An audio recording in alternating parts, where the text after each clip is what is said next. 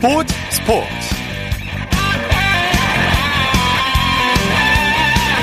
여러분 안녕하십니까? 아나운서 이창진입니다. 벤투 감독이 이끄는 한국 축구 대표팀이 오늘 저녁 8시부터 고양 종합운동장에서 투르크메니스탄과 월드컵 2차 예선 AC조 4차전을 치르고 있는데요. 황희조와 남태희, 김영건 선수의 골로 아, 후반전 현재 3대 0으로 앞서 있습니다. 어, 특히 이번 경기는 동갑내기 유로파 3총사인 손흥민, 황희조, 이재성 선수가 합류해서 큰 기대를 모으고 있는데요. 지난 한일전에서 참패 실망감을 안겨준 벤투가 오늘 승리로 자존심을 회복할 수 있을까요? 토요일 스포츠 버스 먼저 현재 진행되고 있는 투르크메니스탄과의 월드컵 2차 예선전 소식으로 시작합니다. 중앙일보의 박민 기자와 함께합니다. 안녕하세요. 네, 안녕하세요. 지금 후반전이 진행 중이죠? 네, 맞습니다. 현재 후반 17분이 흐르고 있고요. 현재 3대 0으로 그 리드를 하고 있습니다. 예. 그 오프닝 때도 말씀을 해주셨지만 지금 그 H조 4차전 어, 투르크메니스탄을 상대로 경기를 치르고 있고요. 어, 현재 우리나라가 그 2승 1무 승점 7점으로 조 2위거든요. 네. 어, 한 경기를 더 치른 레바논의 승점 3점 뒤져 있는데 어, 오늘 만약에 승리를 거두면 골드실에 앞서서 다시 선두로 올라설 수가 있습니다. 예. 오늘 선발 명단은 어땠나요? 네, 보르도 황의조와 토트넘 손흥민 선수가 공격 선봉에 섰고요. 그 이선에 수원 권창훈, 알사드 남태희, 어, 홀슈타인 킬 이재성이 공격을 지원을 하는 어, 굉장히 공격적인 또 이런 라인업으로 나섰습니다. 네, 내친김에 대승을 거뒀으면 좋겠는데 현재까지 경기 내용은 어떻습니까? 네, 그 현재까지 그 후반 18분이거든요. 그 현재 그 조금 전에 권창훈 선수가 한 골을 더 보태면서 우리나라가 4대 0으로 리드를 잡고 아, 그렇군요. 있습니다. 또 한 골이 들어갔군요. 네, 먼저 전반 11분에 홍철 선수의 크로스를 황의조 선수가 헤딩 선제골로 연결을 했고요. 예. 어, 전반 추가 시간에 또 권창훈 선수의 슛이 나온 공을 그 남태희 선수가 재차 타넣으면서 전반에만 2대 0으로 어, 리드를 잡았습니다. 네. 어, 후반 시작과 동시에 또 공격을 계속 몰아세웠는데요. 어, 후반 12분에 어, 손흥민의 코너킥을 정우영이 머리로 떨궈준 공을 또 김영권 선수 중앙 수비 선수까지 공격에 가담을 했고요. 네. 어, 방금 전에 그 손흥민 선수의 슛이 어, 골키퍼 맞고 흐른 볼을 또 권창훈 선수가 달려들면서 마무리하면서 어, 현재 우리나라가 4대 0으로 굉장히 크게 앞서 있는 상황입니다. 네, 네. 네 번째 골이 들어간 게 1분여 전이군요. 네, 맞습니다. 네. 손흥민 선수의 경기 내용은 어떻습니까? 네, 지금 주장 원장을 차고 뭐 정말 프리롤 그 역할을 맡으면서 자유롭게 뭐 좌우 최전방까지 오가고 있거든요. 예. 어, 전반전에는 뭐 슈팅을 굉장히 많이 또 시도를 했는데 아깝게 뭐 살짝 벗어나거나 골키퍼에 막혔거든요. 그런데 어, 후반전에는 또 지금 그 세 번째 골과 네 번째 골에 사실상 출발점 역할을 했습니다. 예. 뭐그 코너킥으로 김영권 선수의 그 패딩 그 슈팅을 또 이끌어내는 그첫 출발점이 됐고요. 그리고 어, 방금 전에는 또 강력한 슈팅으로 또 권창호 선수의 그 골까지 또 이끌어내면서 굉장히 어, 좋은 활약을 보여주고 있습니다. 그렇군요. 앞서 열린 같은 조 경기에서 레바논이 승리를 거뒀네요. 네, 레바논이 그 스리랑카에 3대2 역전승을 거두면서 3승 어, 1무 승점 10점으로 조 선두고요. 어, 우리나라가 지금 이대로 경기를 마치게 되면 그 레바논을 제치고 다시 선두로 올라설 수 있는 상황입니다. 예. 오늘 그 경기가 끝나면 우리나라가 9일에 스리랑카 13일에 레바논을 상대하거든요.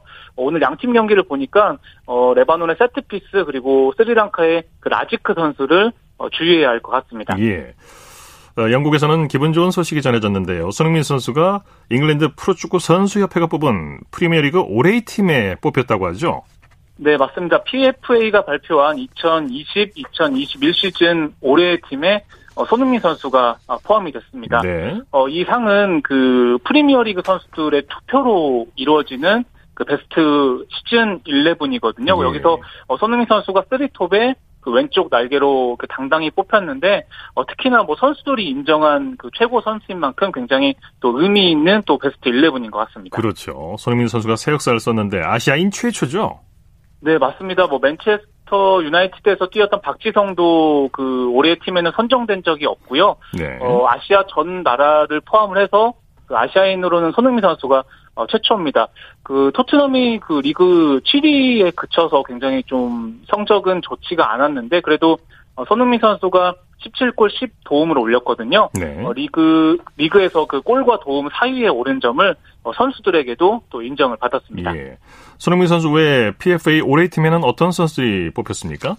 네, 손흥민 선수의 단짝이죠. 그 23골을 넣은 토트넘의 해리 케인도 뽑혔고요.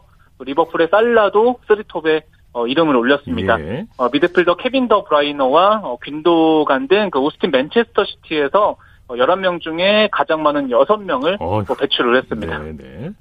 자, 그런데 잉글랜드 프로축구 선수협회 소셜미디어가 손흥민 선수 이름만 누락해서 논란이 되고 있다고요. 네, 맞습니다. 그 트위터를 통해서 수상자 명단을 발표를 했는데요. 어, 게시물 영상을 보면 손흥민 선수 사진이 나오기는 하는데 그 게시물에 그 10명의 이름만 있고 어, 손흥민 선수의 이름만 빠졌습니다. 예. 어, 단순히 실수일 수도 있겠는데요. 그래도 뭐 우리나라 팬뿐만 아니라 영국 팬들도 어, 왜 손흥민 이름이 빠졌나, 뭐 인종차별 아닌가 이렇게 또 반응을 하면서 굉장히 좀 황당해하고 있습니다. 네. 토트넘 새 감독 후보로 콘테 감독이 거론이 됐었는데 양측 협상이 결렬됐다는 보도가 나왔죠? 네, 맞습니다. 사실 주중까지만 해도 그 안토니오 콘테 감독이 어, 토트넘 지휘봉을 잡을 것이라는 그 영국 현지에서 보도가 쏟아졌거든요. 예. 어, 이 감독은 그 인터밀란의 그 이탈리아 리그 우승을 이끈 명장인데 오늘 그 BBC 등 영국 언론들이 일제히 어, 토트넘과 콘테 협상이 어, 취소됐다 또 이렇게 또 보도를 했습니다. 네. 협상이 결렬된 이유가 뭘까요? 네, 현지 언론에 따르면 콘테 감독은 즉시 우승이 가능한 스쿼드를 원했다고 하는데요. 반면에 그 토트넘의 레비 회장 같은 경우에 그 젊은 선수를 육성해야 한다는 이런 정책에서 충돌을 또 빚은 것으로 알려졌습니다. 네. 그리고 그 연봉 차이도 있었고요. 어, 콘테 감독은 스태프 4명을 좀 데려오기를 원했는데 그 여기서 좀 이견차를 보이면서 또 협상이 깨졌다는 또 이런 분석들이 나오고 있습니다. 네. 반면에 잉글랜드 첼시는 투헬 감독과 계약을 연장했죠? 네, 첼시가 그 투헬 감독과 계약 기간을 또 2년 더 연장했다. 또 이렇게 발표를 했습니다. 어, 투엘 감독은 올 시즌 첼시 지휘봉을 잡아서 네. 어, 유럽 챔피언스리그 우승을 이끌었고요. 뭐 리그에서도 4위에 올랐고 또 FA컵 어, 준우승도 어, 지휘를 했습니다. 네, 또 네. 이런 성과를 또 인정을 받아서 연장 계약을 또 맺었고요. 어, 앞으로 첼시를 2024년까지 또 이끌게 되면서 어, 첼시 구단이 그 투엘 감독에게 굉장히 또 힘을 실어줬고요. 여기에 어, 첼시 공격수 지루 또 수비수 어, 실바와도 계약 연장을 또 체결을 하면서 어, 투엘 감독에게 또 하나의 또 선물을 또 안겼습니다. 네, 투엘 감독이 단기간에 첼시를 완전히 바꿔놨어요. 네. 네, 맞습니다. 뭐 수비도 굉장히 안정을 시켰고요. 뭐 네. 말씀하신 대로 어, 팀이 굉장히 부진하던 상황에 또 팀을 지봉을 잡아서 어, 팀을 완전히 또 탈바꿈을 시켰습니다. 네네. 남미에서도 월드컵 예선이 치러지고 있죠?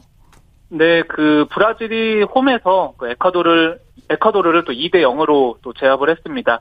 아, 브라질의 시시알리숑 그리고 네이마르 선수가 연속골을 터뜨렸고요. 어, 브라질이 남미 예선에서 굉장히 성적이 좋습니다. 현재 네. 그 5연승을 달리면서 또 선두를 질주하고 있는데요. 또 메시 선수가 이끄는 아르헨티나 같은 경우에는 그 3승 2무로 승점 11점에 머물고 있거든요.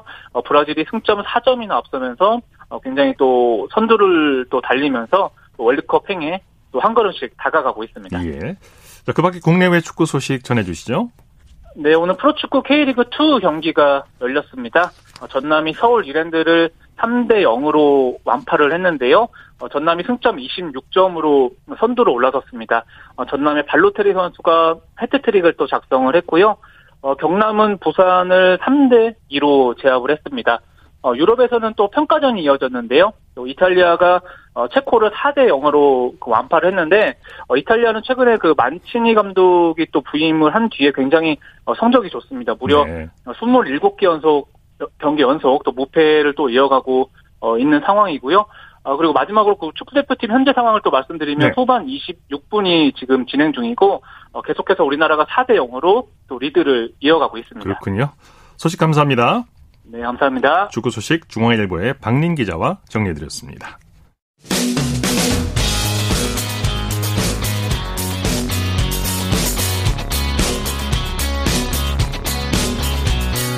따뜻한 비판이 있습니다. 냉철한 분석이 있습니다. 스포츠 스포츠 토요일 스포츠 스포츠 생방송으로 함께하고 계십니다. 9시 29분 지나고 있습니다. 이어서 한 주간의 해외 스포츠 소식 정리합니다. 월드 스포츠 연합뉴스 영문뉴스부의 유지호 기자와 함께합니다. 안녕하세요. 네, 안녕하세요. 파리에서 진행 중인 프랑스 오픈 테니스 대회 여자 단식에서 세계 1위부터 4위까지 선수 모두가 16강 진출에 실패했다고요? 네, 그렇습니다. 지난 4일 여자 단식 3회전에선 4위 선수 아리나 사발렌카가 아나스타시아 파블류첸코바에게 세트 스코어 1대2로 패배했는데요. 앞서 1위, 1위 선수이자 2019년 2대 우승자 아이슐리 바티가 2회전에서 부상으로 기권패했고요. 네. 2위 선수 오사카 나오미는 어, 기자회견 참석 거부 논란 끝에 2회전에서 기권을 했습니다. 또 3위인 시몬 할레프는 다리 부상으로 아예 이 대회에 나오지 않았는데요. 절대 강자가 없는 여자 단식 혼전 양상이 이번 대회에서도 계속되고 있습니다. 네. 어, 메이저 대회 여자 단식에서 한 해에 두 번 우승한 선수는 2016년 안젤레이크 케르버가 호주 오픈과 US 오픈을 석권한 것이 가장 최근 사례입니다. 예. 아, 이번 대회에서 기권한 오사카 나오미가 세계 여성 스포츠 선수 연간 수입 1위에 올랐다고요? 네, 미국 포브스지의 선정 명단에서 2년 연속 여자 선수 1위에 올랐고요. 남녀 통틀어서 12위에 자리한 이 오사카 나오미 선수인데요. 어, 2010년부터 15년까지는 마리아 샤라포바, 또 16년부터 20, 어, 19년까지는 이 세리나 윌리엄스가 4년 연속 1위에 오르는 등 이 테니스 선수들이 10년 넘게 최다 수입 여자 선수 자리를 지키고 있습니다. 예. 오사카의 경우 이 6천만 달러는 역대 여자 선수 연간 최다 수입 기록인데요. 어, 종전은 자신이 갖고 있던 3,740만 달러였습니다. 어, 특히 상금 외에 번 후원금으로 5,500만 달러의 수입을 올렸는데요. 후원금 수입이 오사카보다 많은 선수는 단 3명뿐입니다. 예. 코로나19 확산으로 일본 국내에서 올림픽 반대 목소리가 커지고 있는데요. 조직위원회가 개최 준비를 본격적으로 시작했다고요. 네, 그렇습니다. 대조직위원회가 올림픽 관련 시설 주변의 대규모 교통 통제 계획을 지난 4일 발표했는데요. 어, 국립경기장 주변 도로에선 오는 8일부터 9월 30일까지 일반 차량 통행이 구간별로 금지되는 등 교통 통제가 이뤄집니다. 네. 또 대조직위는 개폐식을 상정해서 오는 19일 오후 11시 30분부터 20일 오전 5시 사이에 버스를 이용한 선수단 등의 대규모 수성훈련을 한다고 발표했는데요. 어, 이런 가운데 이번 올림픽 후원사들이 어, 대회를 두 달가량 연기하자고 제안했다는 영국 매체 보도도 있었습니다. 더 많은 관중 입장으로 광고 효과를 높이자는 취지에서 어, 9월이나 10월로 대회를 연기하자는 말이 나왔다고 하는데요. 일본 국민의 80% 이상이 코로나19 유행 상황에서 올림픽을 여는 것에 반대한다는 여론조사 결과도 나오고 있고요. 의료계를 중심으로는 올림픽 취소 목소리가 일본 내에서도 커지는 상황입니다. 네. 그리고 어, 도쿄올림픽과 패럴림픽 자원봉사자 가운데 만 명이 대회 참가하지 않기로 했다면서요. 네, 그렇습니다. 조직의 무토 도시로 사무총장은 지난 2일까지 그만둔 자원봉사자가 만 명에 달한다고 했는데요. 당초 8만 명의 자원봉사자가 이 대회를 지원할 예정이었습니다. 어, 무토 사무총장은 자원봉사자 사퇴 이유에 대해서 코로나19에 대한 불안감이 이유 중 하나일 것이라고 했는데요. 네. 이 밖에 도쿄 내 고가네이 시의회는 올림픽 취소를 요구하는 의견서를 찬성 다수로 가결했고 어, 이를 곧 스가 요시히데 총리에게 제출할 예정입니다. 네. 또 일본 정부는 폐막식이 예정된 8월 8일 요시히데 총리 주재 리셉션을 취소하기도 했는데요. 어, 코로나19 확산 방지 및 비용 절감을 위한 조치인데 이 각국 정상과 IOC 관계자들이 참석할 예정이었습니다. 네.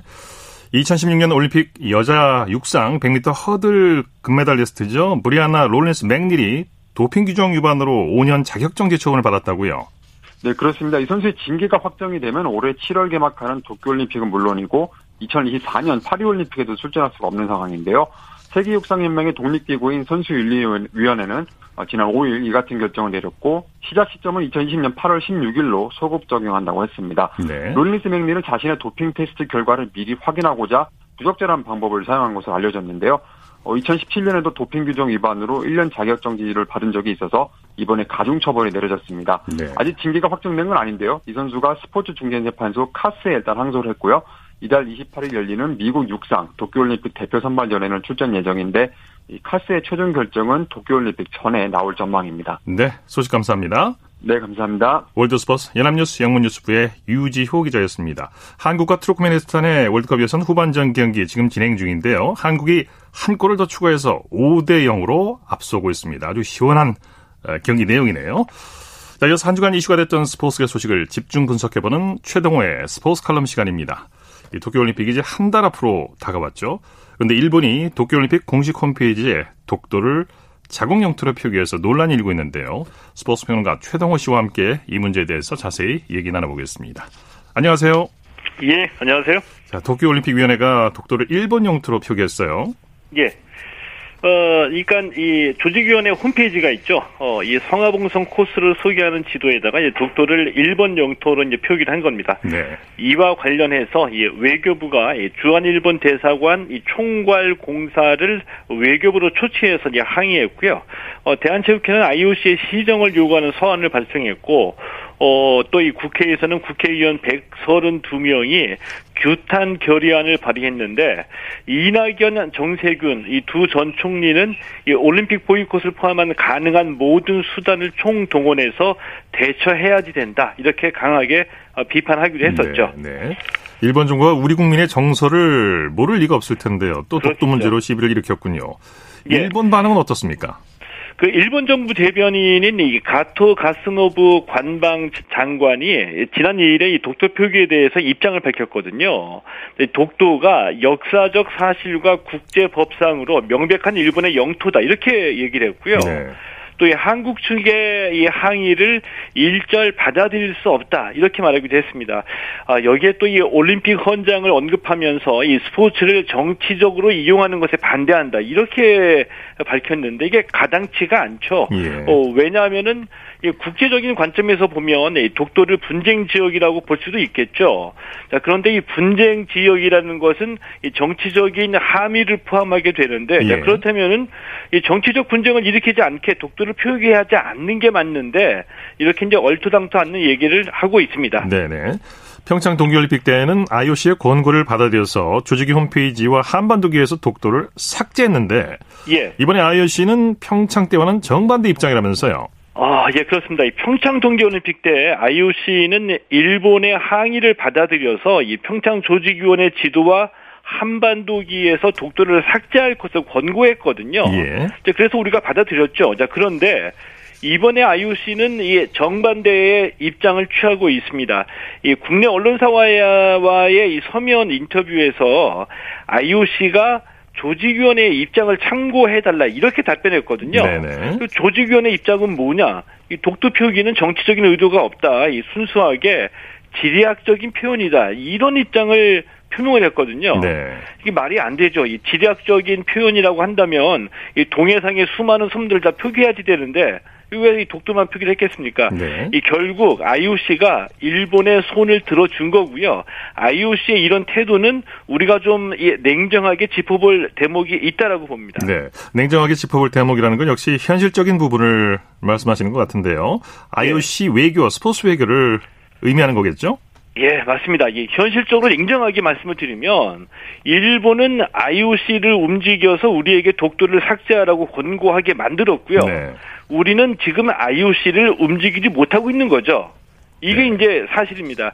자, 이거는 IOC에서 우리보다 일본의 외교가 강하다, 일본의 영향력이 더 크다 이런 의미이거든요. 네, 네. 때문에 자, 우리가 이 분노하고 어, 화를 내는 것도 중요한데 이보다 더 중요한 거는 이 국제 무대에서 우리가 더 큰 영향력을 행사하는 방법을 찾는 거거든요. 네, 라고 네. 말씀드릴 수 있습니다. 네, 감정적으로 해결될 일은 아닌 것 같고요. 그러니까 예. 이제 외교적 노력과 실력을 보여줘야 한다 이런 말씀이신 거죠? 어, 예, 맞습니다.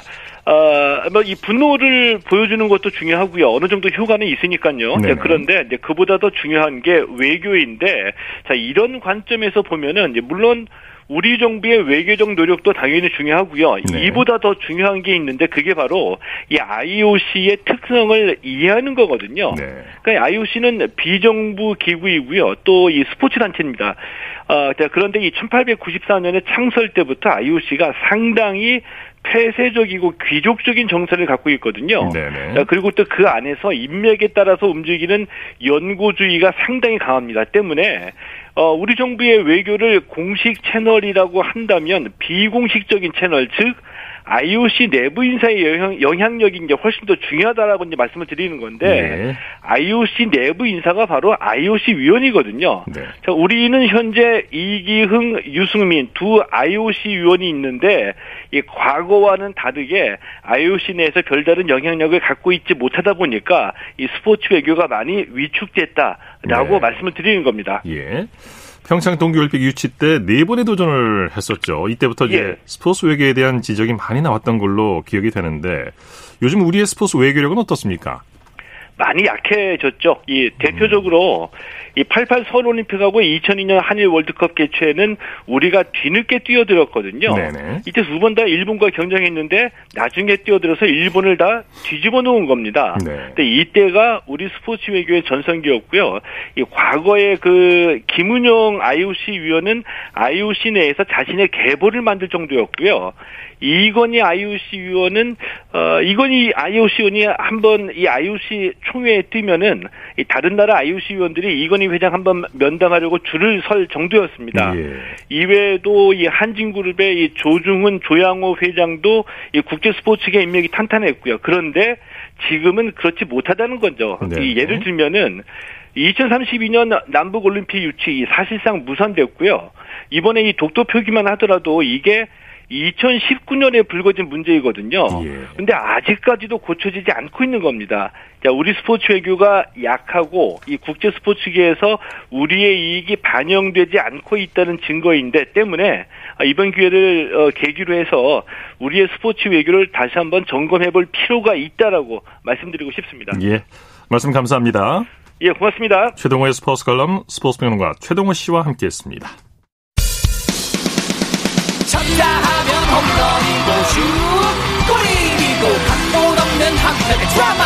그것이 바로 그것이 바로 손에 잡힌 우승 트로피. 목에 걸린 그 배달 너와 내가 하나 되는. 그것이 바로 그것이 바로 그것이 바로 꿈꾸던 스포츠. 꿈꾸던 스포츠. 꿈꾸던 스포츠 토요일 스포츠 스포츠 생방송으로 함께하고 계십니다. 9시 40분 지나고 있습니다. 이어서 우리에게 환희와 감동을 안겨준 스포츠 스타들의 활약상을 살펴보는 스포츠를 빛낸 영웅들 시간입니다. 정수진 리포터와 함께합니다. 어서 오십시오. 네, 안녕하세요. 자, 오늘은 누굽니까?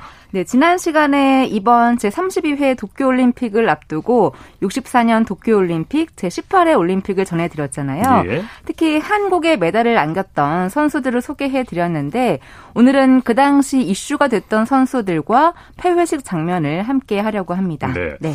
매 올림픽 때마다 이슈가 되는 선수들이 나오는데 네. 1964년 도쿄올림픽 때는 어땠나요? 네, 먼저 에티오피아의 아베베 비킬라를 소개해드리려고 합니다. 네. 아베베는 이미 직전 올림픽 올림픽인 로마 올림픽에서 맨발로 뛰면서 2시간 20분대의 벽을 깨고 2시간 15분 16초의 신기록으로 마라톤 우승을 했는데요. 네네. 도쿄 올림픽에서는 운동화를 신고 뛰었고 세계 신기록으로 올림픽 2연승을 달성했습니다. 네네. 사실 급성 충수염 때문에 수술을 해서 훈련량이 줄었음에도 불구하고 금메달을 획득한 거고요. 이로써 마라톤에서 두 번 우승한 최초의 선수가 됐습니다. 네네. 저희 KBS 아카이브에 아베베가 결승 선 예선을 통과할 때의 그 중계 음성이 있어서 들려드리려고 하는데요. 예. 사실 음질이 너무 좋지가 않아서 중계진의 해설을 미리 언급해 드리려고 해요. 이게 뭐 지금 벌써 50년이 지난 훨씬 지난 네. 네, 자료라서요. 그렇죠. 네. 중장년층 분들은 아베베란 이름 한 번쯤 다 들어보셨을 거고 네. 익숙하실 거예요. 네. 중계진이 뭐라고 하던가요? 어, 드디어 골인 로마 올림픽 때의 기록인 2시간 15분 16초를 3분이나 단축했다. 수십 명의 카메라맨의 플래시를 받으면서 마라톤의 왕자 에티오피아의 아베베 지금 운동장 한 복판에서 몸을 풀면서 체조를 하고 있다. 예. 대단하다. 인간 기관차 이상인 것 같다. 뭐라고 말할 수 없다. 이런 이야기를 합니다. 네. 정말 집중해서 들으면 조금 들리는데요. 음질 네. 감안하시고 들어주시면 좋겠습니다. 네. 되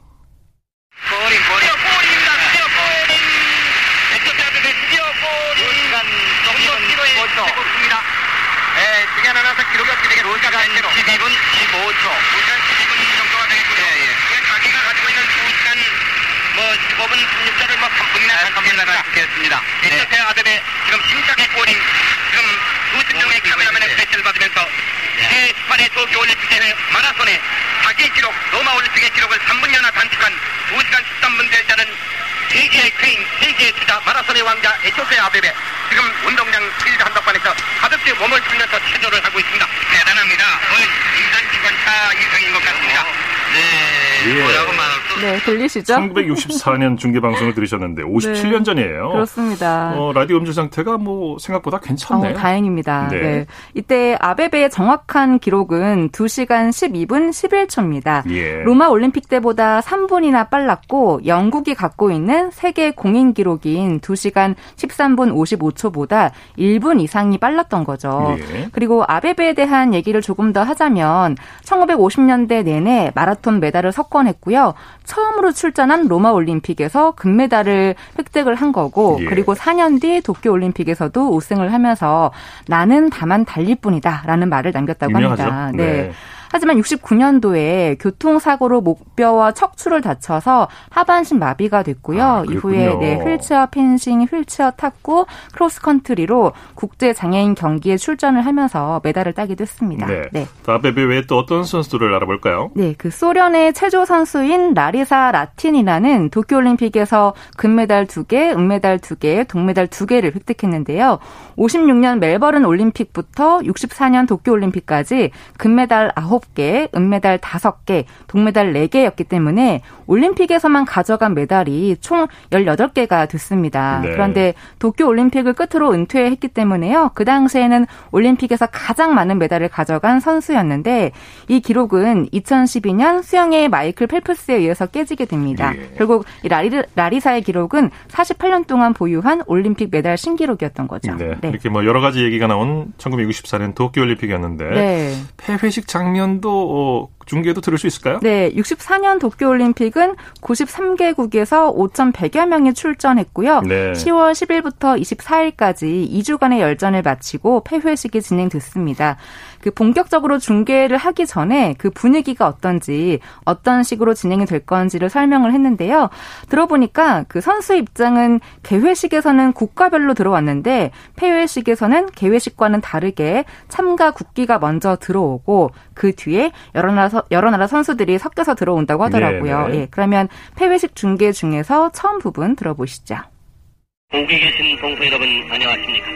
여기는 전해산 건너 일본 도쿄입니다. 역사적인 제18회 도쿄 올림픽의 종말을 알리는 폐회식이 찾아왔습니다. 그동안 흥분했던 선수와 선수들 이제는 서로 헤어질 시간이 다가왔습니다. 지금 여기 7만 5천의 관중들이 자리 잡고 있는 가운데 후에 폐회식이 거행되겠습니다만은 메인 스타디움 국립 경기장을 비추고 있는 조명은 저물어가는 도쿄의 밤하늘을 마치 대낮과 같이 비춰주고 있습니다. 그러나 선수와 선수의 그 얼굴과 얼굴, 관중과 관중들 사이에 얼굴과 얼굴은 마치 부모 형제와 서로 이별하는 순간과 같이 아심과 아심만이 감돌게 될 것입니다.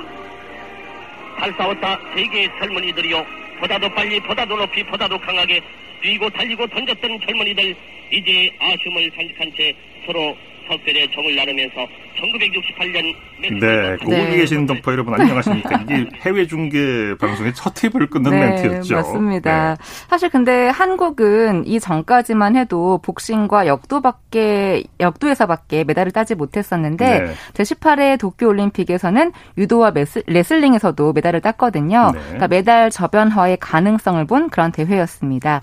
반면에 축구에서는 지금의 이집트인 아랍연합공화국의 무려 0대 15로 대패를 당했고 예, 다른 경기들까지 범위를 넓히면 단 한 골만 넣고 20실점을 하면서 참가국 가운데 꼴찌를 차지합니다. 네. 그러니까 이때 종합 스포츠 훈련 시설의 필요성이 제기가 되면서 태릉 선수촌이 탄생을 하게 되는데요. 그러면 64년 도쿄 올림픽 폐회식 중계 태극기가 등장하는 부분까지 더 들어보시죠.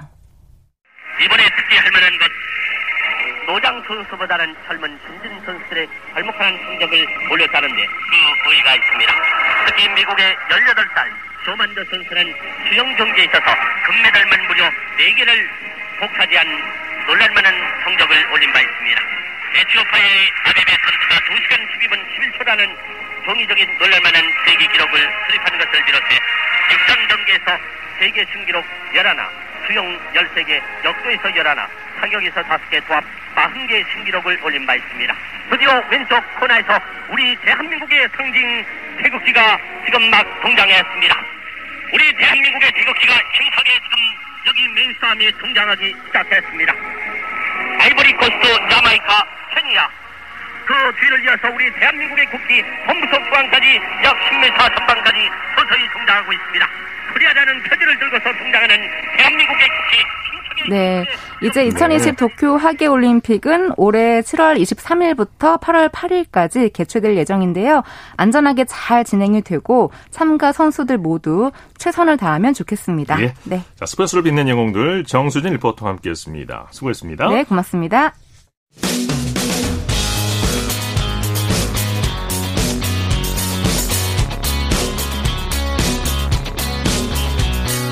따뜻한 비판이 있습니다. 냉철한 분석이 있습니다. 스포츠 스포츠 이어서 프로야구 소식 살펴보겠습니다. 스포츠 서울의 윤세호 기자와 함께합니다. 안녕하세요. 네, 안녕하세요. 오늘 날씨가 참 좋았는데 야구장 분위기도 좋았겠네요. 그렇습니다. 오늘 화창한 날씨를 맞아서 프로야구 다섯 경기도 정상적으로 진행이 됐는데요. 예. 다섯 경기 중 세 경기가 매진 행렬을 이뤘습니다. 네. 어, 사실 뭐 올 시즌 스윙 싸움이 너무 치열해서 어, 그만큼 뭐 경기장의 열기도 뜨거운 것 같습니다. 예. 자 잠실구장부터 가보죠. 두산과 SSG가 맞대결을 벌였죠. 네, 두산이 선두 SSG를 8대 5로 꺾고 위닝 시리즈를 확보했습니다. 예, 경기 내용 정리해 주시죠. 네, 일찌감치 두산, 두산이 앞서 나갔습니다. 두산은 1회에만 3점을 뽑았고요. 6회까지 총 8점을 올렸는데요. 그러면서 오늘 승리로 두산이 선두 SSG를 한 경기 차이로 추격을 했습니다. 네, 어떤 선수들이 팀 승리에 기여했습니까? 네, 두산 선발 투수인 워커 로켓 선수 오늘 6이닝 1실점으로 시즌 여섯 번째 승리를 거뒀고요. 평균 자책점에서도 1.87로 이 부분 1위를 유지했습니다. 예. 타선에서는 리드오프 조수행 선수가 안타 3개를 쳤고요. 김재환 선수도 홈런 포함 2안타 2타점으로 활약을 했습니다. 네. 이번에는 수원으로 가보죠. KT가 롯데에게 어제 대패를 설욕했네요. 그렇습니다. 어제 KT가 롯데 0대 15로 그야말로 완패당했는데요. 완봉패죠. 오늘은 네, 복수전을 펼쳤습니다. 오늘 네. KT가 8대 1로 롯데를 꺾었습니다. 네, KT 타선이 대폭발했네요. 그렇습니다. 오늘 KT 타선은 13개의 안타를 기록을 했는데요. 7회에만 5점을 뽑으면서 승리를 확정지은 KT입니다. 네. 특히 배정대 선수의 3점 홈런이 결정적이었습니다. 네, KT 선발 소형준 선수 집중력을 발휘해서 롯데 타선을 잘 막아냈어요. 그렇습니다. 올해 2년 차인 소형준 선수가 글쎄요, 2년 차 징크스라고 하기엔 좀 그렇지만 사실 지금까지 좀 기복이 있는 모습이었거든요. 네. 하지만 오늘은 7이닝 9탈삼진 무실점으로 올해 들어 최고의 투구를 펼쳤습니다. 네. 그러면서 소용준 선수가 어, 개인 최다 투구인인가 8삼진 타이 기록을 또 달성을 했습니다. 네. 완봉패를 서력한 KT 이강철 감독 승리의 공을 선수들에게 돌렸네요. 네, 이강철 감독은 경기 후에 소형준이 올 시즌 최고의 피칭을 보여줬다. 그리고 전체적으로 모든 선수들의 집중력이 좋았고 공수에서 완벽한 경기를 치른 것 같다라고 소감을 밝혔습니다. 네. 자, NC는 한화를 꺾고 3연승을 거뒀네요. 네, 디펜딩 챔피언 NC가 다시 또 상승세를 타는 모습입니다. 오늘 한화를 6대1로 꺾고 3위 자리를 또 유지했습니다. 네. NC 선발 송명기 선수의 부활 투가 빛났죠?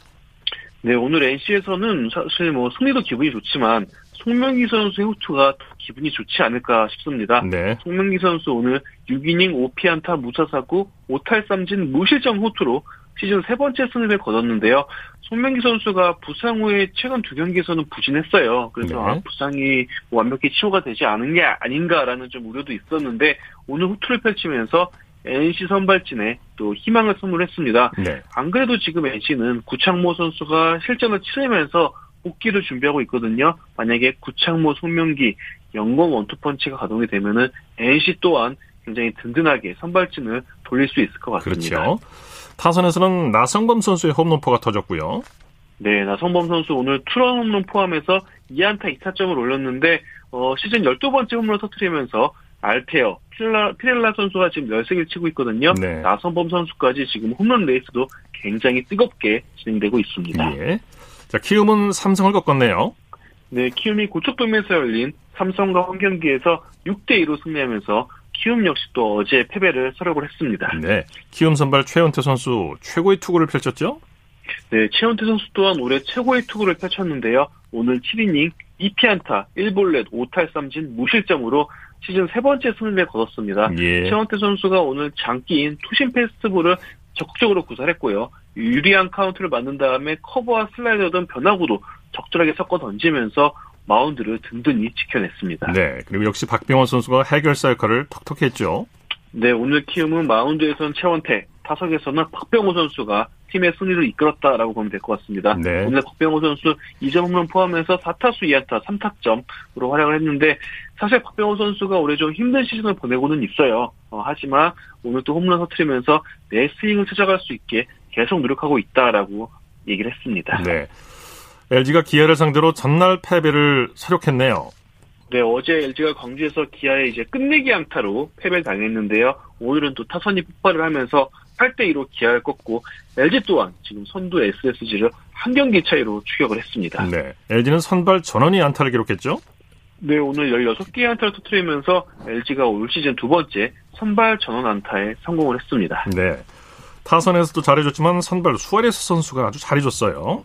그렇습니다. 수아레즈 선수 오늘도 뭐 에이스다운 모습을 보여줬습니다. 예. 5이닝 2실점 1자책점을 기록을 하면서 시즌 7번째 승리를 거뒀고요.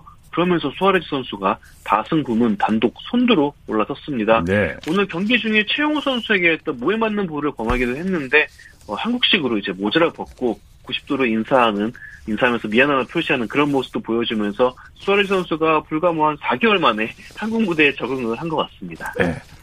자, 메이저리그 소식 살펴보죠. 잘 나가던 류현진 선수가 최악의 투구를 보여줬어요. 그렇습니다. 오늘 류현진 선수 아마 토론토 이적 후에 가장 힘든 경기를 한 게 아닌가 싶습니다. 휴스턴을 상대로 했고요. 오늘 5와 3분의 2이닝 7피안타, 2피 홈런, 3볼넷 77실점 6자체점으로 어, 올 시즌 13번째 패배를 당했습니다. 네. 어, 류현진 선수가 무너지면서 토론토도 1대 13으로 완패를 당했습니다. 그 수비도 참 여러 가지로 불안했고요. 그렇습니다. 오늘 야수들도 불안한 수비로 류현희 선수를 도와주지 못했습니다. 예. 어, 뭐 송구 실책도 있었고요. 뭐 수비에서 아쉬운 부분 여러모로 나왔는데 그러면서 출루를 내줬고 그게 또 거의 다 실점으로 연결이 됐습니다. 네. 게다가 또 류현진 선수도 오늘 또 유독 류현진 선수답지 않게 실투가 많았거든요. 어, 특히 상대 포수이자 1할 때 타율을 올리고 있는 말도나도 선수에게 말로문을 맞았어요. 그러면서 네네, 네, 무너지고 네. 말았는데 류현진 선수도 경기 후에는 스스로도 어, 재구 난조를 문제점으로 지적을 했습니다. 뭐 좋은 약이 되겠죠 오늘 경기가. 아무리 잘하는 투수도 1년에 한두 번은 이렇게 무너질 때가 있거든요. 그렇죠. 네, 류인 선수에게도 뭐 그런 한두 번의 경기가 아닐까 싶습니다. 네. 자 그런데 같은 날 등판한 김광현 선수도 부진한 모습을 보였어요. 코리안 빅리거에게 여러모로 오늘은 좀 험난한 날이 아닌가. 네네. 세인트루이스 김광현 선수 오늘 신시내티와의 경기에 선발 등판을 했는데 어, 3이닝 3실점을 기록을 했습니다. 2회에 홈런 2방을 허용을 했고요. 4회 마운드에 올라서는 허리에 통증을 느끼면서 자진 강판이 됐습니다. 예. 어, 김광현 선수가 그 3회에 타자로서 이제 땅볼을 치고 1루로 전력 질출할 때 허리를 좀 이제 삐끗하는 모습이 보였는데 네. 그러면서 오늘 투구를 다 마치지 못했습니다. 네. 김광현 선수 부상이 어떤 정도인가요? 어, 일단 경기 후에 인터뷰에서는 음, 그래도 좀 괜찮다는 얘기를 했습니다. 사실 김가현 선수가 캠프 기간에도 이제 허리가 아파가지고 시즌을 준비하다가 재활 쪽으로 들어간 경험이 있었거든요. 네. 근데 당시보다는 지금이 그래도 허리 상태가 괜찮은 것 같다라고 얘기했고요. 세인트루이스도 당장은 김광현 선수를 부상자 명단에 올리지는 않았습니다. 네, 소식 감사합니다. 네, 감사합니다. 프로야구 소식 스포츠올의 윤세호 기자와 함께했습니다. 자, 한국 축구 대표팀이 투르크메니스탄과 월드컵 2차 예선 H조 4차전을 치렀는데요. 황의조 선수가 멀티골, 남태희, 김영권, 권창훈 선수가 각각 한 골씩 넣어서 투르크메니스탄에게 5대 0으로 대승을 거뒀습니다. 자, 스포츠 스포츠 오늘 준비한 소식은 여기까지고요. 내일도 풍성한 스포츠 소식으로 찾아뵙겠습니다. 함께해 주신 여러분 고맙습니다. 지금까지 아나운서 이창진이었습니다. 스포츠 스포츠